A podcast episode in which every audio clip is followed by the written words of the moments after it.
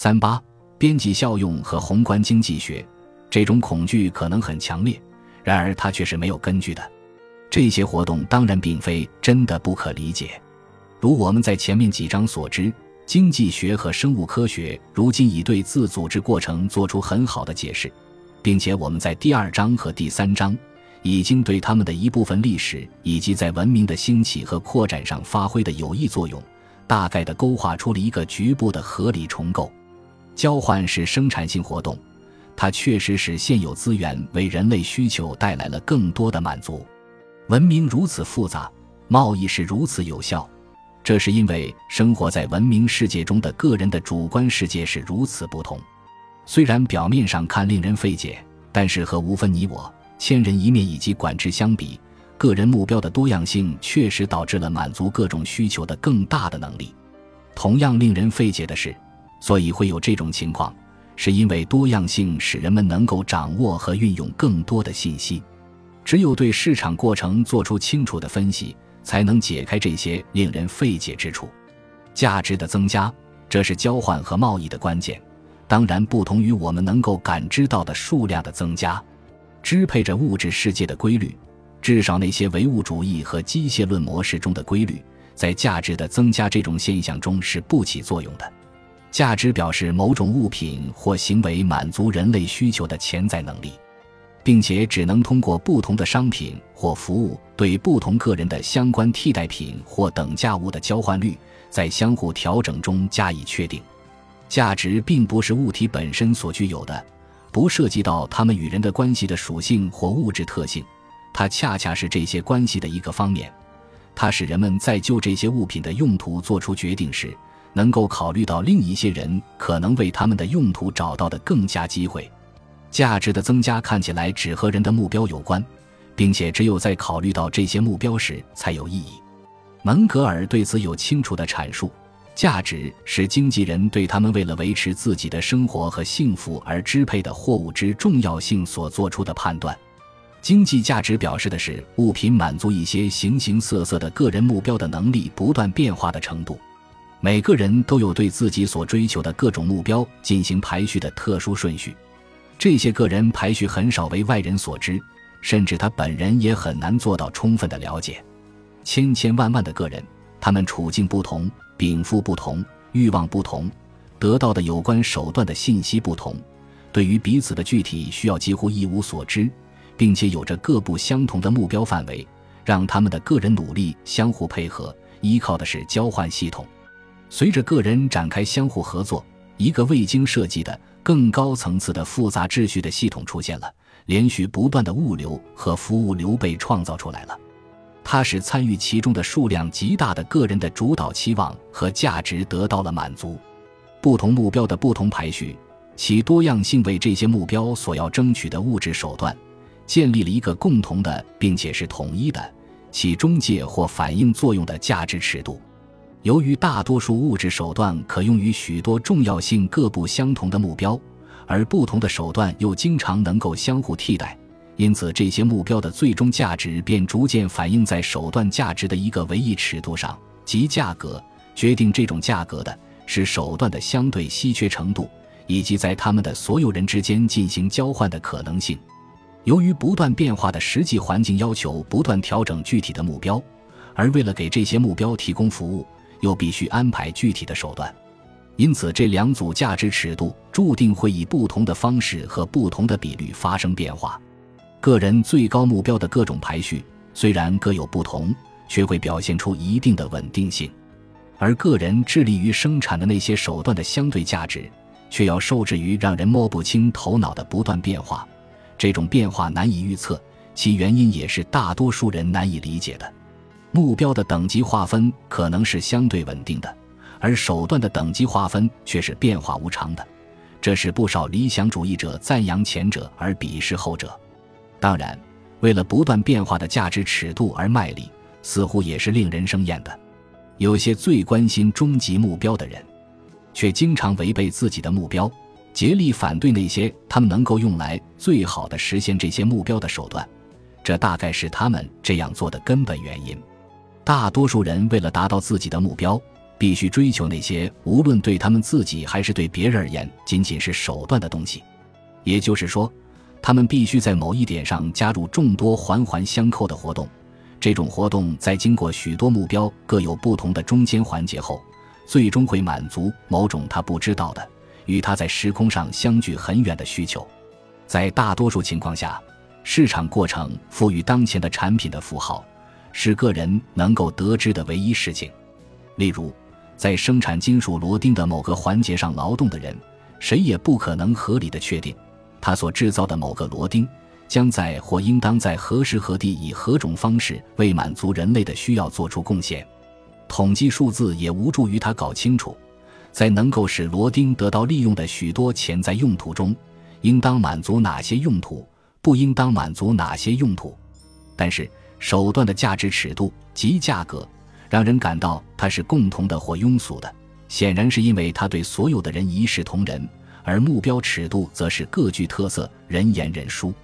我们通过表明自己的特殊品味，或通过更为挑剔的品质鉴赏力来证明自己的个性。然而，仅仅是由于通过价格传递的有关不同手段之相对稀缺性的信息，我们才得以实现我们尽可能多的目标。这两种划定价值等级的方式之间的冲突，在扩展秩序中变得格外醒目。大多数人在这里的谋生方式是为素不相识的人提供手段。他们同样也从另一些素不相识的人那儿获得他们达到自己的目标所需要的手段。这样一来，手段的价值尺度变成了唯一的共同价值尺度。这些手段的重要性主要不取决于使用某个具体物品的人所感受到的效果，而是来自他们可以随时相互替代。由于千千万万的个人有着形形色色的目标需求。这使人们无法得知其他人所需要的一件具体物品的用途。手段的这种仅仅起工具作用的价值的抽象性，也使人们感到它们的价值是人为的或不自然的，因而对它产生鄙夷。对这种令人困惑甚至是惊恐的现象的充分解释，在一百年以前就已被隐约发现。由于威廉斯坦利杰文斯、卡尔门格尔和列昂瓦尔拉的工作，特别是门格尔之后的奥地利学派。发展成了人们所熟知的经济学理论的主观主义革命或边际效用革命，从而使它得到传播。如果以上各节的内容让人感到陌生甚至难以理解，这只能说明这场革命最基本、最重要的发现仍未得到普及。经济事件不能用以往的事件作为原因来解释。正是这一发现，使这些革命性的思想家把经济理论整合成了一个严密的体系。虽然古典经济学或人们常说的古典政治经济学已经对竞争过程，特别是国际贸易时国内合作秩序和国际合作相结合的方式做出了分析，但是只有边际效用理论真正使人理解到供应和需求是如何决定的，适应需求的数量以相互调整引起的稀缺程度是如何指导着个人，整个市场过程由此被理解为一个信息传递的过程。和个别接触相比，它使人们能够利用更多的信息和技能。一种物品或行为的效用，通常被定义为它满足人类需求的能力是因人而异的。这一现象如今看来如此明显，因此人们难以理解那些严肃的科学家为何会一直把效用作为物品的一种客观、普遍甚至是可计量的属性看待。对不同物品对不同的人的相对效用可以做出区分，这个事实并没有为比较它们的绝对数量提供最起码的基础。即使人们在他们个人打算为不同的效用付出多少成本上取得了一致，但是集体效用并不代表一个可以发现的物品，它就像集体意识一样缥缈，充其量只能是个象征。我们时常断定。某件物品对别人比对我们本人更重要或更不重要，这个事实并没有提供任何理由让人相信，效用在人和人之间有客观的可比性。当然，从一定意义上说，经济学打算加以解释的活动涉及到的不是自然现象，而是人。经济学的价值在于，它是根据物品在具体环境中满足需求的适宜程度，对物质事实作出解释。因此可以说，经济学是一门原理论，它是有关人们为解释如何最有效地为不同目标而发现和利用不同手段的理论的理论。在这种情况下，无需奇怪，自然科学家在面对这样的论证时，时常发现自己处在一片陌生的领地上，或这些时常让他们吃惊的经济学家更像是哲学家而非科学家。边际效用理论虽然是一项基本的进步，但它最初却隐而不彰。这一思想在英语世界里最容易看到的早期阐述是由杰文斯提出的。在他英年早逝之后，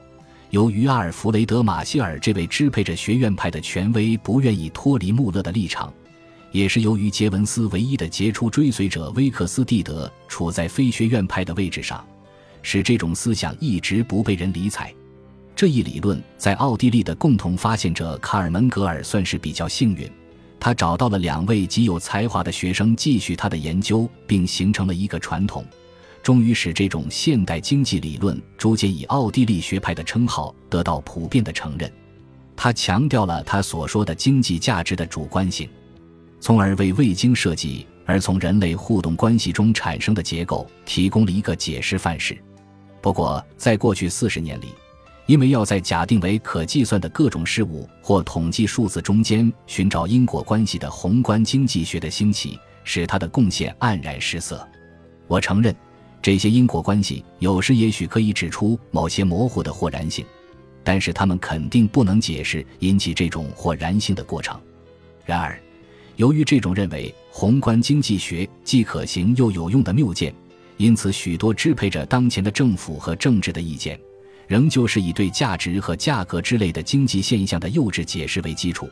这种解释徒劳地想把它们当作与人的知识和目标无关的客观现象，它无法说明贸易和市场在协调大量人员的生产努力中所发挥的作用，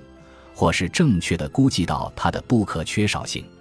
在市场过程的数学分析中沾染的一些习惯，甚至经常让训练有素的经济学家迷失方向，例如。喜欢提现有知识状态，喜欢把在市场过程中活动的人所能利用的信息称为数据或现有的。这种做法常常使经济学家假定，这种知识不但以分散的状态存在，而且它的总和可以由某个头脑加以利用。这掩盖了竞争是个发现的过程这一事实。一些对市场秩序的论述中，作为有待解决的问题提出来的。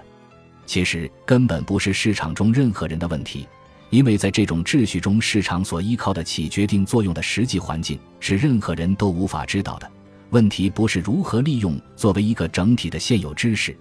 而是如何让任何哪个单一头脑都不知道也无从知道的知识，以其散布在四处的形式，能够被许多相互交往的个人所利用。这不是行为者的问题，而是试图解释这些行为的理论家的问题。创造财富不仅仅是个物质过程，也不能用因果链来解释。对这种活动起决定作用的，不是任何头脑都能掌握的客观的自然事实，而是千百万种分散的不同信息，它们结晶为价格，以此引导人们进一步做出决定。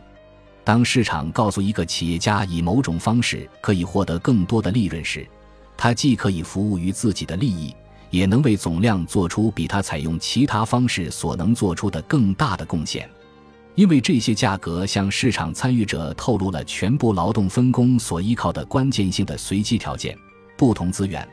不管它是生产其他产品的工具，还是满足人类需求的工具，相互之间的实际可转换率。就此而言，作为一个整体的人类可以利用的量是没有意义的。这种有关不同物品之可用总量的宏观经济知识，既无可能也无必要，它甚至没有什么用处。对由大量不同的、有着形形色色组合方式的商品所组成的总产量进行测算的任何想法都是错误的。他们对人类的目标的等价物取决于人类的知识，并且只有当我们把物理量转化成经济量之后，我们才能着手评估这些问题。对产量起决定作用的因素。以及对生产特定数量起决定作用的因素，是对具体资源分别有所了解的千百万个人如何在不同的地点和时间，通过在各种可能性中做出选择，把这些资源组合在一起。如果对价格揭示出的不同要素的相对稀缺性无所了解，那么就这些可能性本身而言，没有一个能被称为最有效的。理解相对价格对资源最佳利用的决定性作用，关键的一步是李嘉图发现的比较成本原理。关于这个原理，路德维希·冯·米瑟斯正确的说，应当把它称为李嘉图协作定律。价格关系告诉企业家在什么地方收益会超过成本，因而把有限的资本投进特定的项目是有利可图的。这些信号把它引向一个不可见的目标。及远方不为人知的最终产品消费者的满足。